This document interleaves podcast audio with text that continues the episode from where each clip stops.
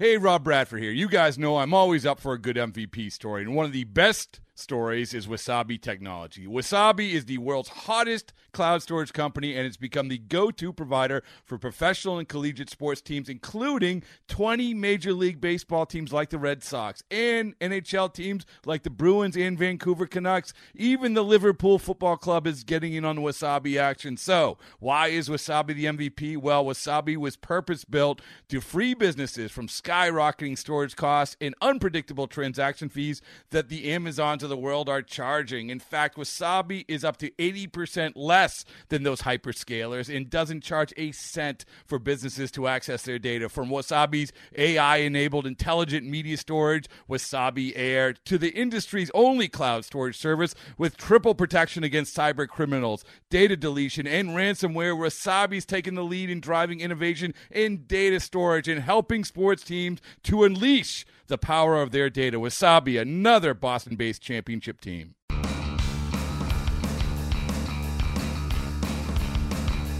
You're listening to MLB.com Extras, brought to you by MLB.tv. It's baseball everywhere. Hey everyone, Tim McMaster here with our MLB.com Mets reporter Anthony DiComo. We're going to take a little break from our positional breakdowns as far as the Mets roster goes and give you a kind of a quick reset out there as the Mets get ready to head to Port St. Lucie for the beginning of spring training. Pitchers and catchers reporting very soon as we record this podcast. Uh, so I have seven questions for you, Anthony, to kind of get everybody ready for spring training. Um, we'll go through them one at a time. First question is What's the difference? And what I mean by that is when you look back at this team a year ago heading into spring training and where it stands right now, what's going to be the big difference people see? You know, it's funny because you look at this Mets team on paper, you look at the roster, uh, it's pretty identical, uh, 2017 from what it was in 2016. Uh, more than most teams, more than you see very often nowadays. So for the Mets to be better, what's the difference? It's it, it's got to be health of the rotation. Uh, that is what they're gunning for. That is what the Mets are counting on. Is that Matt Harvey will be healthy, Jacob Degrom will be healthy, Noah Syndergaard will stay healthy, obviously, Steven Matz, and all these guys uh, that really struggled to stay on the field on the mound last year. The Mets need them to contribute. They need the their top four starters to uh, really stay on the field, uh, give them 30 starts apiece, 30 plus starts apiece. And if the Mets do that, they know they have the talent in that group to be one of the best starting rotations in the game. All right, the next question I think you can kind of take in a lot of different directions depending on where you want to go with it. But who might surprise us in this spring training and, and leading up to the season for the Mets? It's a great question for this Mets team because there aren't a lot of places where you can look at the roster and say, well, this guy stands to improve a, a great deal over what he did in 2016. Um, but I, I think a name that people are forgetting about is Juan Lagares. Uh, this is a guy who, as recently as a couple of years ago, was a big part of the Mets' plans. And despite the fact that the Mets have a very crowded outfield heading into spring training, Juan Lagares is going to get his reps. He is that starter in center field when the Mets play a left-handed pitcher. He will come in a lot of games as a defensive replacement, as a base running replacement, as a potential pinch hitter late in games. And in that role, uh, Juan Lagares still very much has a chance here entering his age 28 season uh, to break out a little bit, to be more than just a bit role player and really be a force and uh, uh, kind of what the Mets were envisioning for him coming off that Gold Glove season a few years ago when they signed him to a five-year extension. So I, I think Juan Lagares definitely stands room to improve. Like so many Mets, he needs to stay healthy. But if he can do that, uh, it could be a pleasant surprise for the Mets in 2017. All right. The next question is How is your star? And I guess when you look at the Mets, you could say that one of those starting pitchers is the star. But I guess the, the more obvious guy is is Yoenis Cespedes and back with the Mets. So how is Cespedes heading into spring training? Yeah, with all due respect to Noah Syndergaard and Matt Harvey and all those guys, uh, when Yoenis Cespedes shows up to spring training this year, it's it's going to be the biggest deal, uh, much as it was last year. Uh, how is he? The, the Mets hope it's very much the same. Uh, this is another guy who had some nagging injury concerns last year, but he was by and large healthy. And when he was, he was a force. He was one of the best offensive players in the game, a top 10 uh, finisher and National League MVP. And there's no reason for the Mets to think he's going to be anything less than that in 2017. That's why they went out and signed him to the big four-year deal. Um, and and really, this is a guy who is one of the best hitters in baseball right now. He is in his prime, and while there are some persistent health questions around Yoenis Cespedes, the Mets uh, really aren't thinking about those right now. They're thinking about one of the best players in the game with that star power to boot, and they have every every reason to believe he's going to be their best hitter again in 2017 every team has a vision from the front office down. And I guess for the Mets, it's easy to see what the vision has been, and that has been to have a great young pitching staff and then score enough runs, I guess, to to get them through. But now that that staff has been together, is the vision changing at all? I, I don't think it's changed. I don't think the vision for this Mets team has changed one bit. Uh, and it's easy to think that way, to see Yoenis Cespedes there and see what the Mets need out of David Wright, Lucas Duda, and that strong middle infield they have. But this is a team that still lives and dies by starting pitching. And if that rotation is healthy and productive, the Mets are going to be one of the best teams in baseball. There's just no getting around it. If that rotation is injured, if they have some issues there, if guys aren't consistent, then the Mets will be in trouble regardless of what their offense does. Uh, I, I think the team realizes it.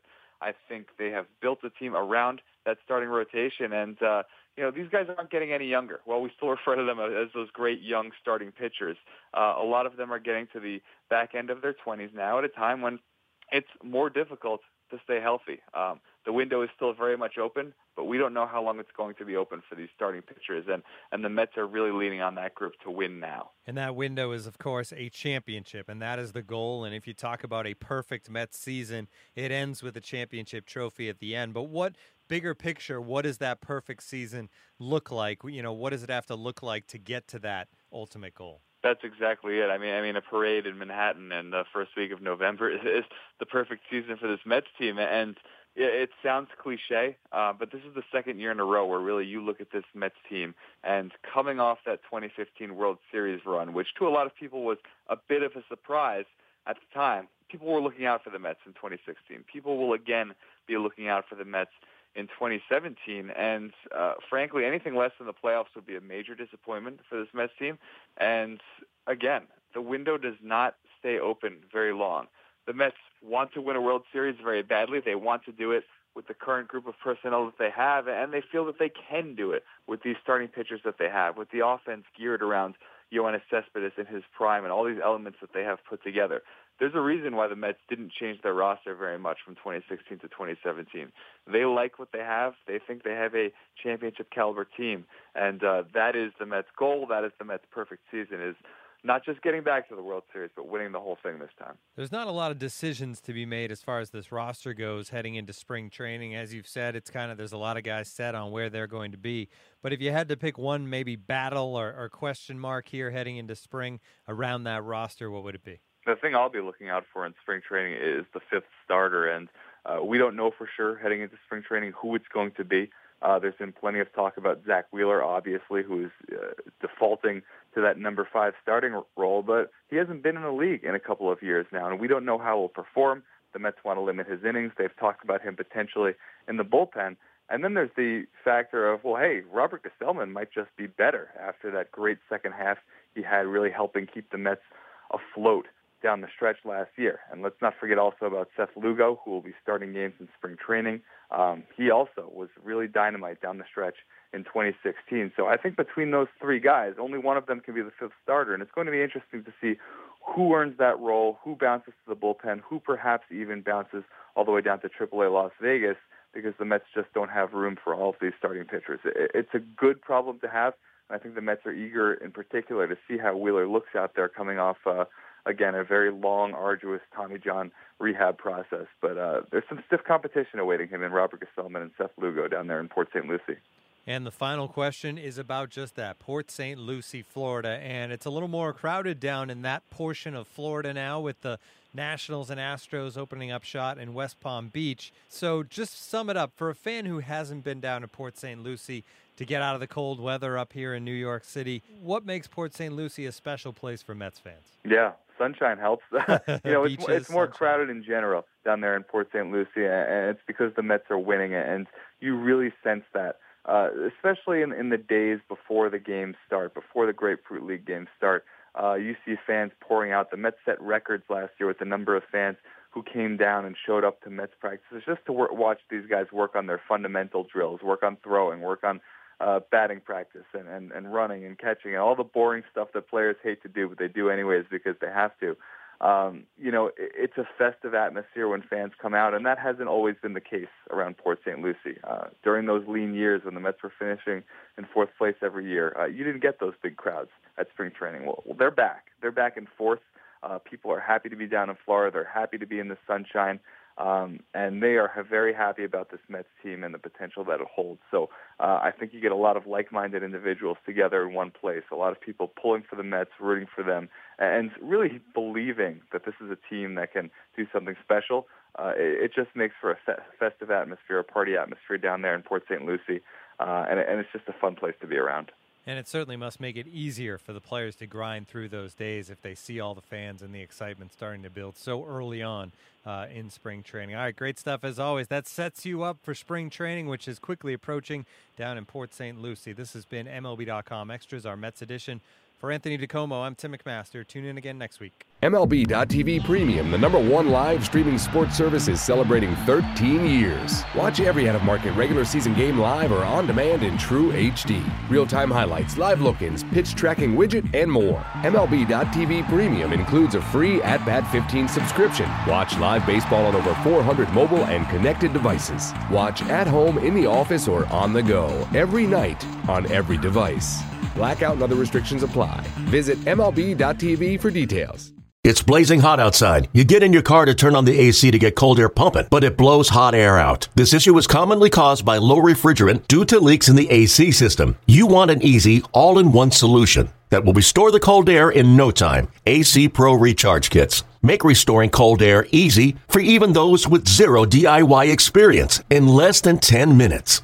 Save time and money versus going to a shop by picking up an AC Pro Recharge Kit today. Be a pro with AC Pro.